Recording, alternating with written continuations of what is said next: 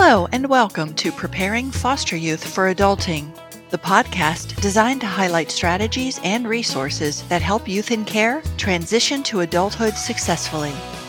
Our guests today are Aundre' Wright with the Adonai Transitional Housing Program in Phoenix, Arizona, Shiesha Bell with Life Skills Foundation in Durham, North Carolina, and Mike Williams with the Dreams and Success Homes or DASH Foundation in Miami, Florida.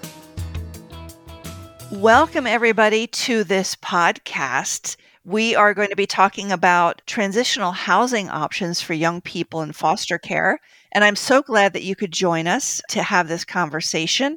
To get started, what I'm going to do is ask each of you to provide an introduction of yourself and what you do with your organization and a little bit about what your organization does for young people. To get started, Mike, how about if I toss it to you? Awesome. Thank you, Miss Lynn.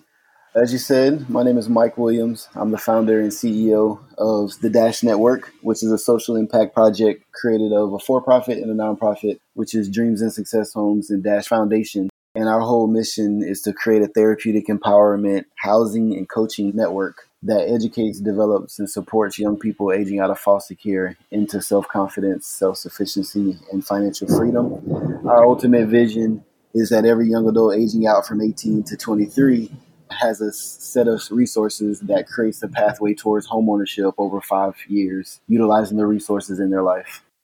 That's fantastic. And just for the listeners, Mike is actually in Florida and Tropical Storm Lee is in the background. So if you hear thunder while he's speaking, that's we why. Got a guest feature. that's right. Thank you so much, Mike. Aundre', how about you? Yeah, so my name is Aundre' Wright, founder and CEO of Adonai Transitional Housing, located in Phoenix, Arizona. We have do some transitional housing services for the Department of Child Safety out here, and just excited about the work that we're doing and, and expanding. Wonderful. Thank you so much for being here today. And Shiesha. Yes, thanks, Lynn. My name is Shiesha Bell, and I am the Director of Programs here in Durham, North Carolina at Life Skills Foundation.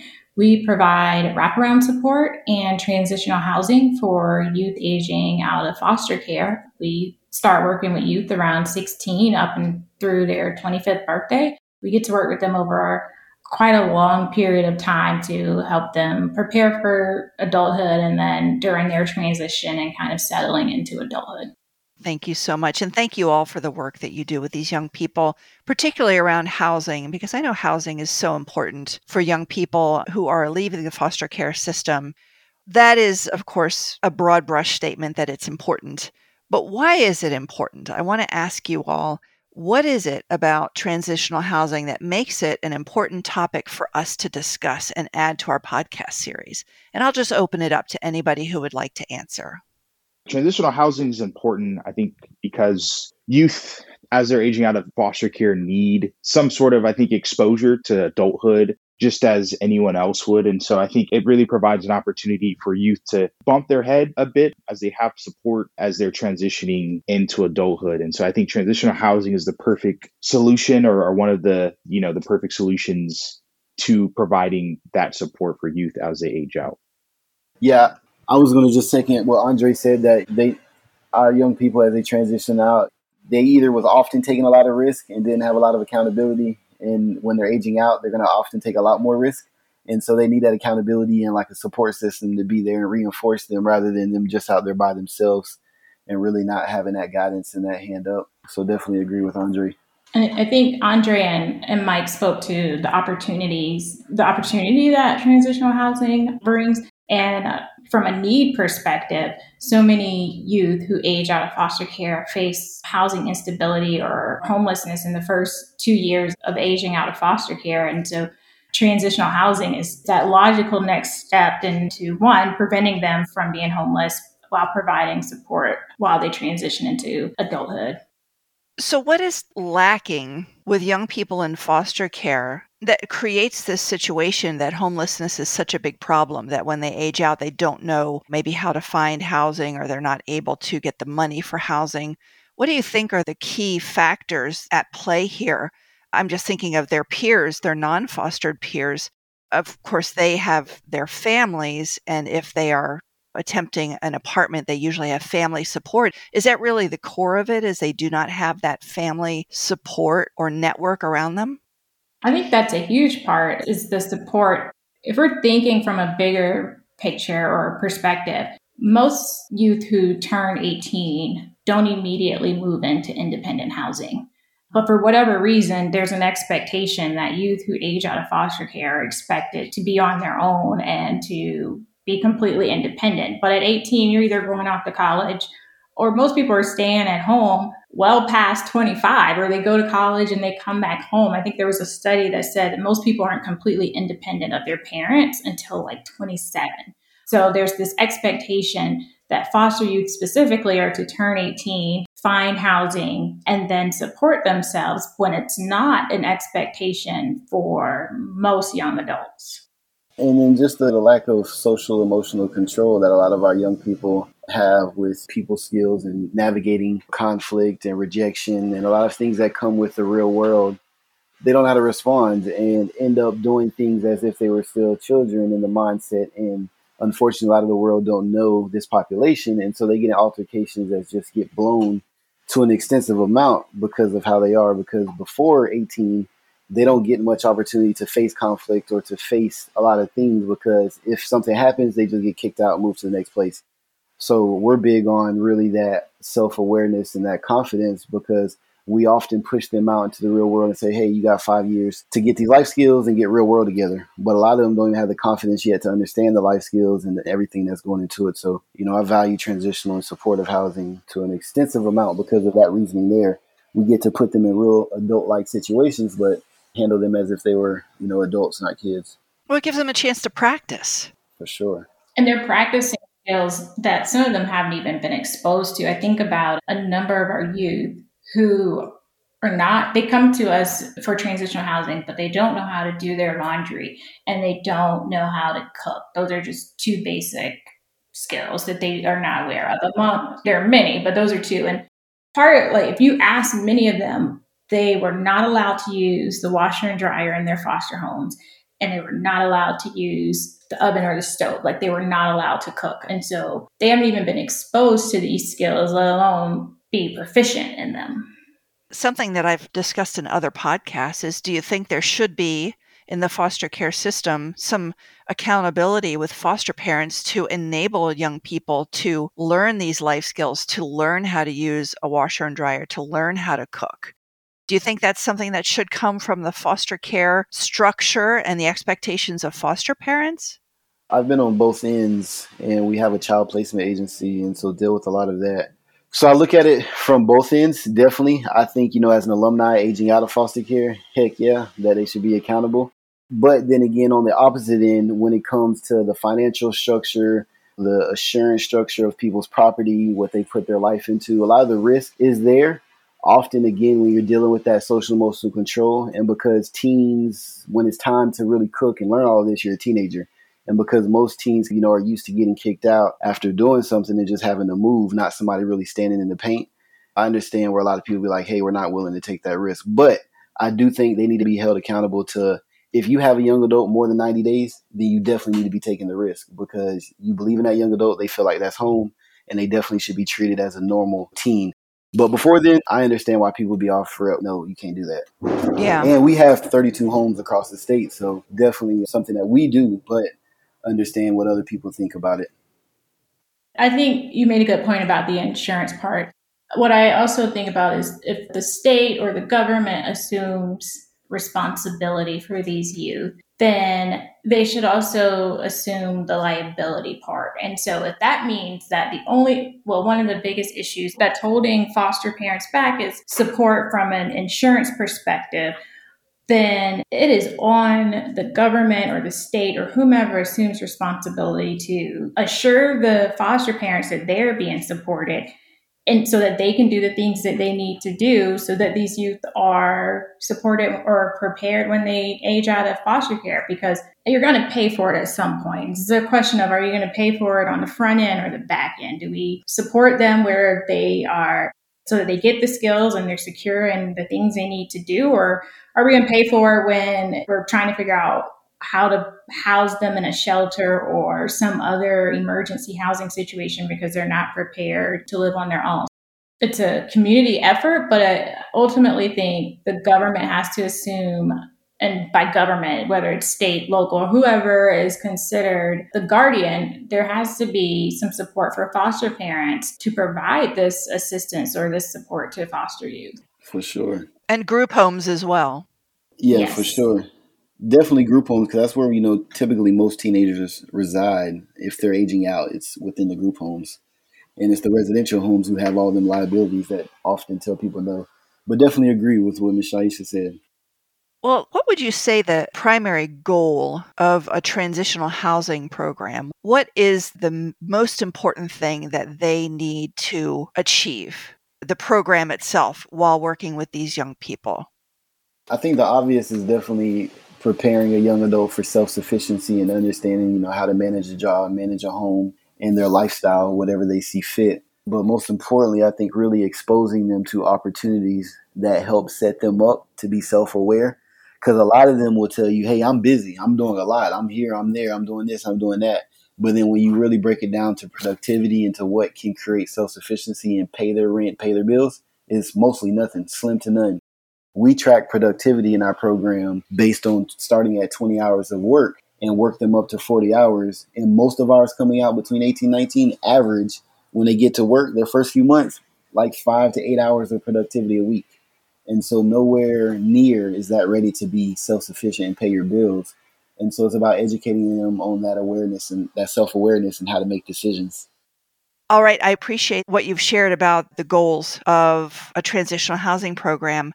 I know that there's a wide range, a spectrum, if you will, of organizations that support young people aging out of foster care who need some kind of housing. You have everything from a nonprofit who just provides them with some help getting into an apartment and maybe some monetary support, all the way up to organizations that have their own housing on campus. They have case support, some kind of coach or mentor. They have all of the wraparound services. So you imagine from one end to the other, all of these nonprofits are providing some kind of housing support. If an organization doesn't have the ability to provide all the wraparound services. Maybe they're just starting out. What would you say their primary goal would be? And I'll just throw that out there. Are you asking if they provide housing, what their primary goal would be? Yeah, because that's the core, right? The core is enabling a young person to somehow have a roof over their head. Yeah, I would say I think that if an agency, well, really, I think all agencies should strive to see how can we partner with people that are providing great services or you know able to provide support in areas that one particular agency might not be able to and so that's what i would say you know as we're talking about key challenges that youth or young adults face when they're transitioning out of care is i think that it's really the continuum of care aspect where you know you're leaving a group home or let's just say with a foster parent where there's a lot of or at least there should be you know we hope that there's a lot of wraparound support services but as we transition out of care, it seems like youth are only able to grab on to few things. And I think it's just because some agencies don't really talk to each other as much as they should. And so that's what I would, you know, suggest is that agencies should be looking at at how do we collaborate with others. Those partnerships would be absolutely key. Yeah, and then I think, as we were saying earlier, what's important for them to provide is definitely collaboration is key because, again, that social emotional capacity of our young people. I often see a lot of programs because, you know, we're like a la carte building out a network. But I often see a lot of programs say, hey, our young adults are doing good, they're great. And when you go inside their organization, they are, they're exceptional. But then when they step outside into the community and do something independently, it's really not executed the same way. And so for us, it's about not really what you do with us, what you do outside of us with the community and on your own, and really be empowering them to be self driven so that they keep that confidence everywhere that they go and not just where they feel secure at in that organization. I also think that support should be looked at as a continuum. So even in those organizations that may just be providing housing, it's how can we extend or expand this continuum? Even, you know, we think about the continuum of care. How can we make sure that even if they're just getting housing by just definition of wraparound support, there needs to be more. It's supposed to impact all areas of their life. What I've found is that without that support, that wraparound support, it is inevitably going to be a huge challenge for a young person to just be placed into housing. And then, even if they're in that housing, there needs to be a next step, right? And the next step, there can't be this understanding that they get housing once and then they move on and they're prepared for adulthood. And so, where do those other organizations specialize? Do you know, is it with older youth? Does this organization or maybe this county ran project or state ran project support youth at this age or housing or just different areas? I think it needs to be looked at from a continuum perspective. So it sounds like even if it's a, I'll say smaller organization, at least insofar as the number of services or the wraparound services that they provide young people, even if they're only providing or enabling the young person to get some kind of housing, it really is important to build partnerships to ensure that continuum of care, all the wraparound services are being provided to maximize the chance of the young people succeeding when they leave that program. Yeah, I think Mike mentioned exposure and the more opportunities that youth have or the access to opportunities, I like to think of our job is to give them opportunities to make decisions about their lives. That decision may be that I want to move along and work with this organization in a different county or in a different city, giving them the opportunity to decide, hey, you have a choice about where you live or about how much support you receive. But I definitely believe it has to be a collaborative approach and not a siloed approach. What are the different transitional housing options that are out there?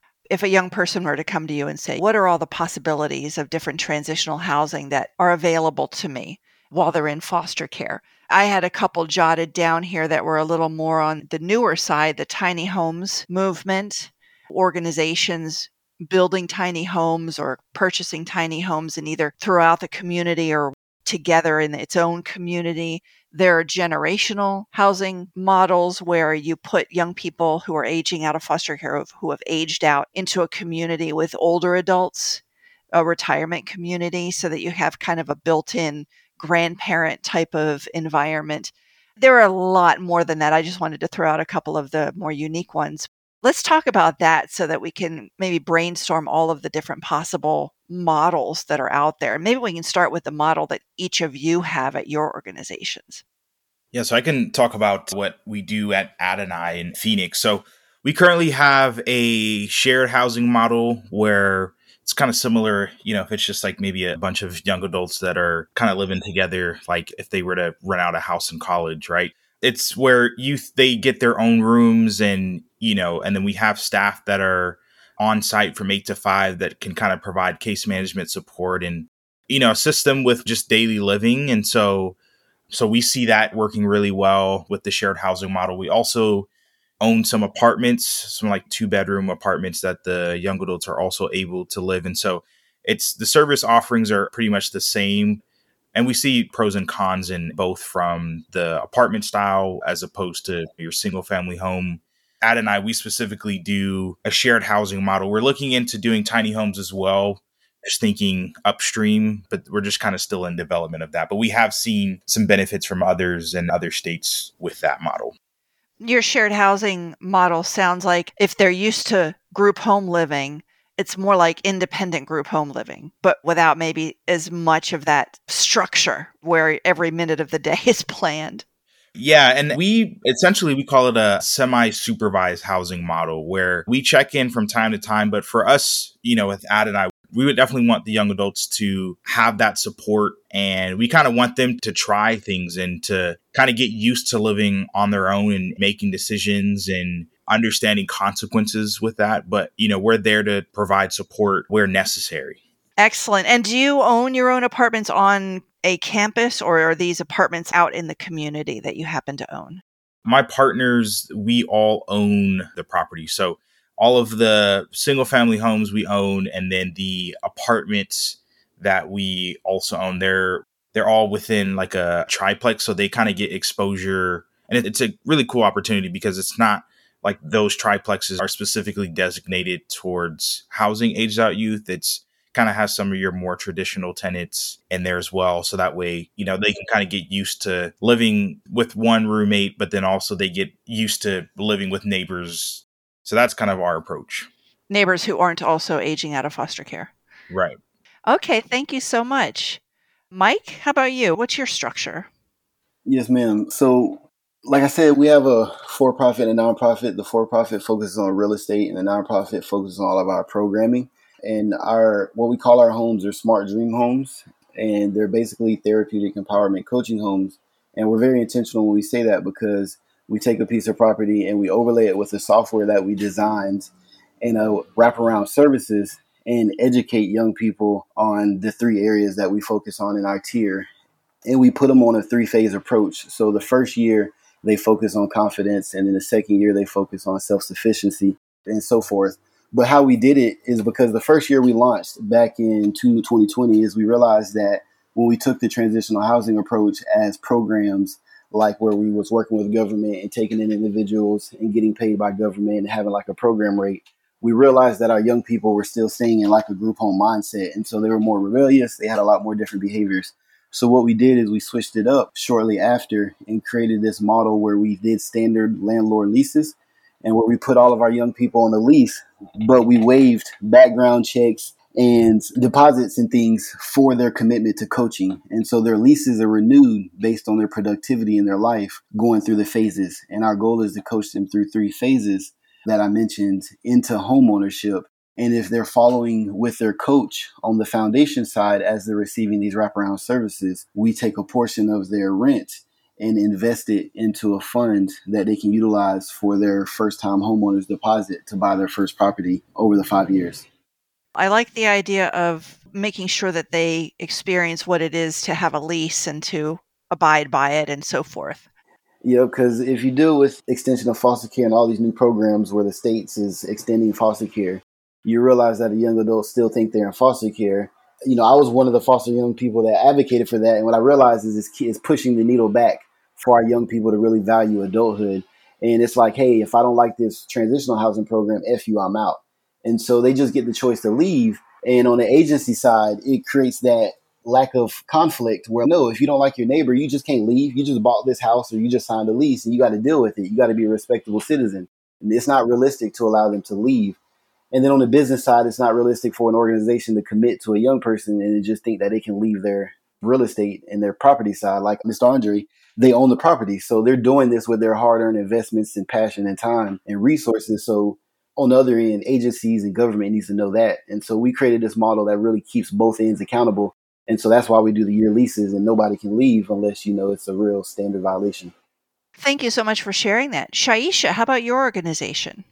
Yeah, so Life Skills Foundation, we have two apartment buildings, two small apartment buildings where we house youth. They're two bedroom units. And we have a couple other offsite properties, another duplex that has two bedroom units, and then a house. We don't typically house more than two youth in a house or an apartment at one time. Actually, we just don't. Because you bring in extra friend groups, and usually that's where the source of issues are. And we try to have a lot of flexibility in what that looks like, in that not everyone is ready for a roommate, and they may have suffered a significant trauma recently, like an assault, or maybe, you know, they're struggling with some mental health issues where a roommate just may not be possible. And so sometimes there are youth who are in an apartment by themselves, just depending on the situation. And so they can stay in our housing for about a year and a half, up to a year and a half, just kind of depending on where they are. We have we have a resident manager who's actually a social worker. She is an MSW social worker and she lives on site. She's really here for after hours. She doesn't provide necessarily any service, direct services, but if there's a conflict with a roommate, she's here or oftentimes it's usually what's the Wi-Fi password or can I get into the food pantry? And so she's here for that. But it's nice to have someone here to just provide support after hours. The other thing is we have our services. We have office space where our apartment is, and we like to call it our little section of our street where we have the apartments, and it's in a residential neighborhood. All of our services are there, so it's nice for you to be able to come out of their apartment and go to services. Like it reduces a barrier of transportation or access to services. And they sign a lease. They pay a third of their income towards that, and that goes into a savings account. which we match when they move out. Essentially, once they start getting close to the time they are ready to move out, whether that's they've been there for a little while or they've decided I'm ready to move on, what we do is we start working with them to identify their next housing resource. So, not all of the youth we work with are in our transitional housing. We also assist youth in independent housing, and we will access either the Fostering Youth Initiative vouchers through HUD if possible, or they will find an independent apartment. So we try to move them into their own independent apartment. And at that point, we provide some rent assistance, so a deposit, and probably support them with the first few months, depending on the young person and their need, with some rent assistance and getting into some furniture, getting into that apartment. And then we continue to provide those services so they can come back and forth. And sometimes we have youth who will come in our transitional housing and they're just not ready. They just age out of foster care. They're just not, it's not what they want because we do ask them to participate in services. You know, you need to meet with us to work on your goals at least weekly or be working in school and actually and working or in school. And some of them are just not ready. And so they'll leave and sometimes they come back six months later, a year later, and they're ready and they do much better. But we start, you know, we'll move them in and they can stay a year and a half and and then they move into independent housing. I like that, that you're helping them like one stage closer to independence, not just saying, okay, you're done with our program, bye bye. Right. Now, what other creative models have you heard about? I'm going to share a couple that I've heard in podcast interviews. One was an organization where they are working with young people to build their own tiny homes on wheels. So you have a young person who is part of the building process. They build the tiny home on wheels with a company that does this kind of work. And then when they're done with the work, they get the home. So they have the keys to the home and the home is placed on a property because it has wheels, it can go on anybody's property. And so they work with partners, homeowners who say, Yeah, I have two acres. This young person could absolutely live behind my place. That's creative. Yeah, isn't it? I found that very interesting. They check in with the young person. There's not a lot of heavy support there for them. It's just more of a check in, but they can choose whether to rent that out. It's theirs. They can rent it out and get a little income from it. They can live in it themselves. They could sell it, whatever they want to do. It's theirs. But the idea, of course, is that the support would be provided to them if they stay in it.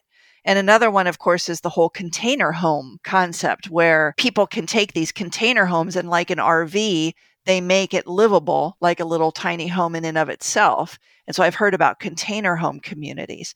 So, are, are there any other models that you've heard about out there or ways of structuring transitional housing that you've found interesting?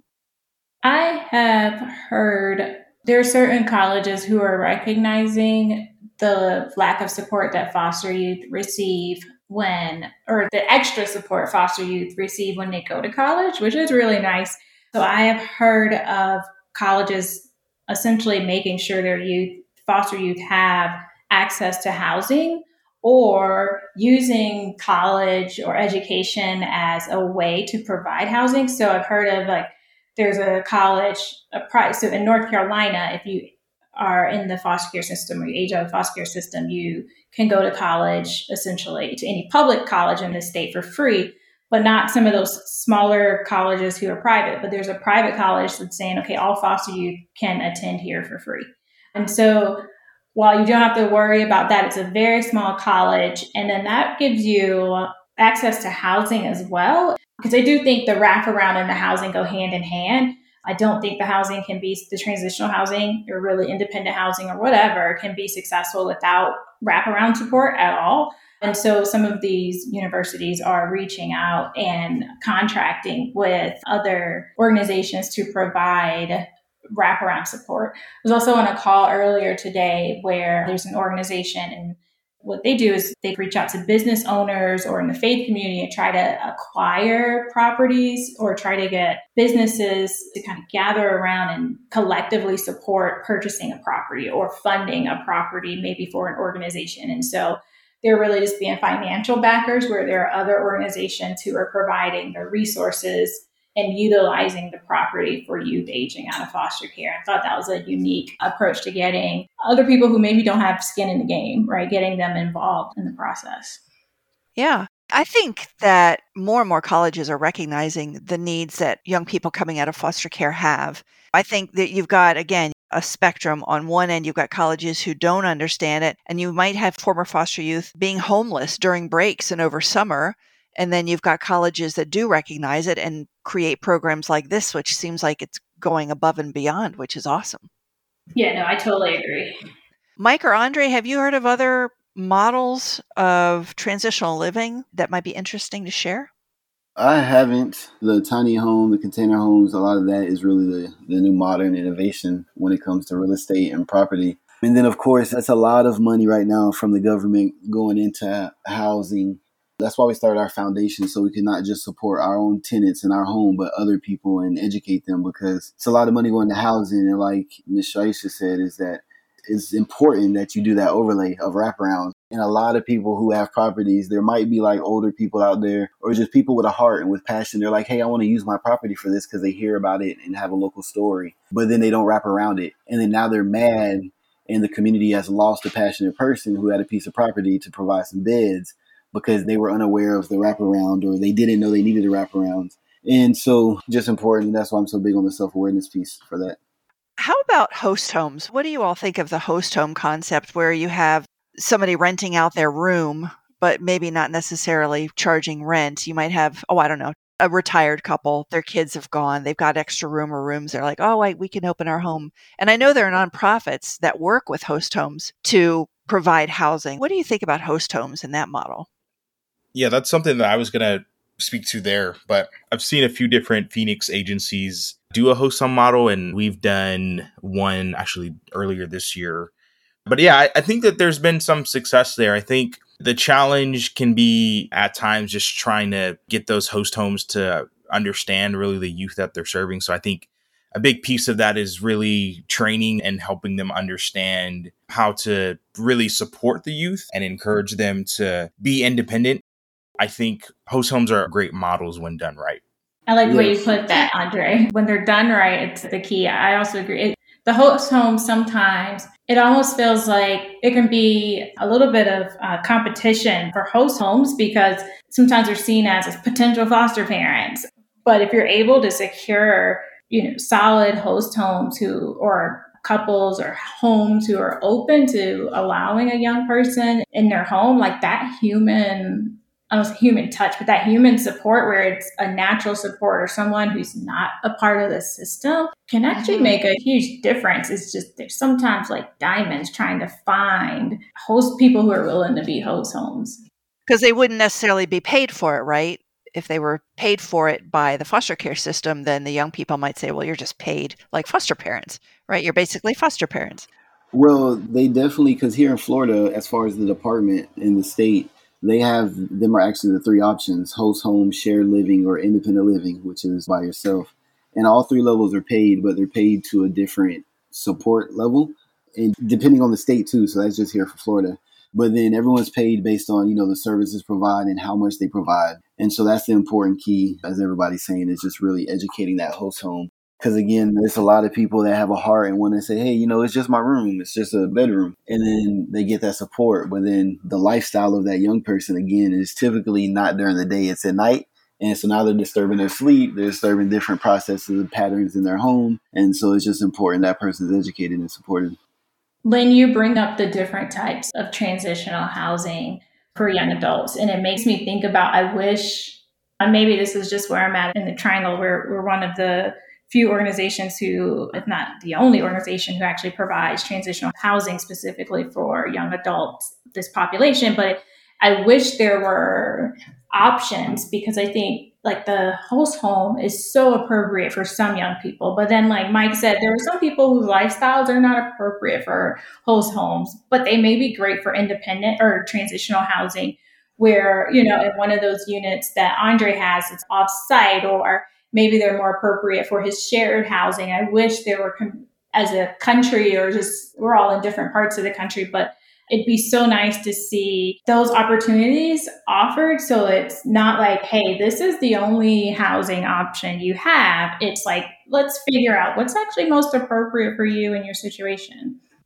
I wonder if well, of course, there is an opportunity for the government to set money aside to incentivize nonprofits to expand or to start to provide a variety of different options in a community? That's where the nonprofit leadership and their fundraising strategy and how they go about, I think, really is important. And then because the government has set aside some of that money, but then a lot of boards and a lot of nonprofits may say, hey, I don't want to do that because that's a risk. Because housing and real estate is a whole nother ballgame when it comes to insurance and what typical nonprofits have for insurance and covering their board. So again, it is about educating that organization then about collaboration. So then, hey, if I don't want to do this, then I know I'm going to have partners in my network because the key to nonprofits now that I've seen is MOUs and strategic partnerships. So then it guarantees you a pipeline of success just for, you know, the transitional housing partners listening. Create MOUs and strategies with partners that guarantee you a success in the pipeline as, you know, they transition out. Cause like Aundre' has multiple properties. And as Shiesha said that the levels is very important. How we do it Dash is our three phases is that. And then the Department of, you know, Florida does do that is they offer a host home first and then based on an annual assessment, they'll move you out into independent living or they'll keep transitioning you forward. Because ultimately, what can also happen, and we've seen in Florida, is that a young adults will get in a host home and has a great relationship, but then they end up attached and don't want to transition out. And when it's time to transition out, now they're 23, 24, and their mental health starts to decrease and they start to be affected because the end goal and the intentional planning wasn't there. So just having them offerings, like everybody's saying as well, is so important. You know what's interesting, Lynn? You mentioned the government providing financial assistance for this type of housing. It has been interesting that we have started seeing healthcare insurance companies, like health insurance companies, providing financial assistance. So we were able to expand recently because, at least in North Carolina, foster care, you know, well, in the country, you age out of foster care, you're entitled to Medicaid until you turn 26. Just like with the affordable care, every, you know, we can now stay on our parents' plans or whatever, your kids can stay on your plan. So in North Carolina, the Medicaid contract, so they're outsourcing the Medicaid contract specifically for foster youth. And what we found is that healthcare companies are now saying, okay, if we want the contract, here are some things we're willing to do. And we had um, Blue Cross Blue Shield of North Carolina say how much would it cost for you guys to provide housing to foster youth like we understand that that's going to impact their health care and all of these other areas and they funded a project for multiple counties for us to actually establish housing for youth who've aged out of foster care again, it speaks to the holistic approach. Like we all have to collaborate together, and it's those big names, those you know, the government, it's sometimes hard to navigate government contracts and things like that. But like healthcare, like, you know, big healthcare, health insurance providers funding these types of things because it lessens their expenses on the end makes total sense. I think from what I know of Blue Cross Blue Shield of North Carolina, they have actually chosen aging out of foster care uh, and foster care in general as an area of community support you know, it is a service that they want to provide and that they pursue quite a bit different programs and strategies to support young people in foster care and aging out. Yes, it's been a commitment. It would be nice to see that across the country, but it's made a huge difference to have big key players joining the fight, right? Because a lot of times it's like your DSS, foster care agencies, and then local nonprofits. But to get such a big agency to say, hey, we're in the fight too, it has been nice. Yeah, it's great that you guys mentioned that because healthcare companies are definitely becoming more aware of just the mental health of society and offering them incentives around lifestyle because they see that's just as important as going to the doctor or going to the dentist or going to the eye doctor as well. And Centene Corporation and Sunshine Health, which I think they're national as well in multiple states, if you're not familiar with them, they're a great organization as well because, like Blue Cross Blue Shield, they provide pay for every single level across Florida. I know that every young adult that ages out from 18 to 23 gets $500 once a year for transitional stipend, 250 a year for like health and wellness activities. And then they get debit cards that pay for every single time they go to the doctor or go to the dentist. And so they really incentivize a healthy lifestyle that ties into their social lifestyle, so which really empowers health and wellness. That's fantastic. I think companies could play a much larger role in these young people's lives than they do. I just think about Milton Hershey School, which is a residential K 12 school in Pennsylvania that was started by Milton Hershey, who began the Hershey Foods Company, Hershey Chocolate. So every time you eat a chocolate bar, you are supporting this school that supports over 2,000 young people in this residential school every year. I think there's a great opportunity for companies in all sorts of industries to support young people aging out of foster care. And it may also be a pipeline of employees, depending on how it's structured. Exactly. That's one that's pretty cool. The Blue Cross Blue Shield North Carolina, they actually started an apprenticeship program specifically for youth aging out of foster care, where they are able to make certainly a living wage and then transition into more permanent employment it would be a fantastic if we could change the pipeline to prison to a pipeline to employment. It would take a lot of work and a lot of partnerships, but you know, I like to be positive and optimistic. Well, I'm looking at the time. I see that we're going to have to wrap up.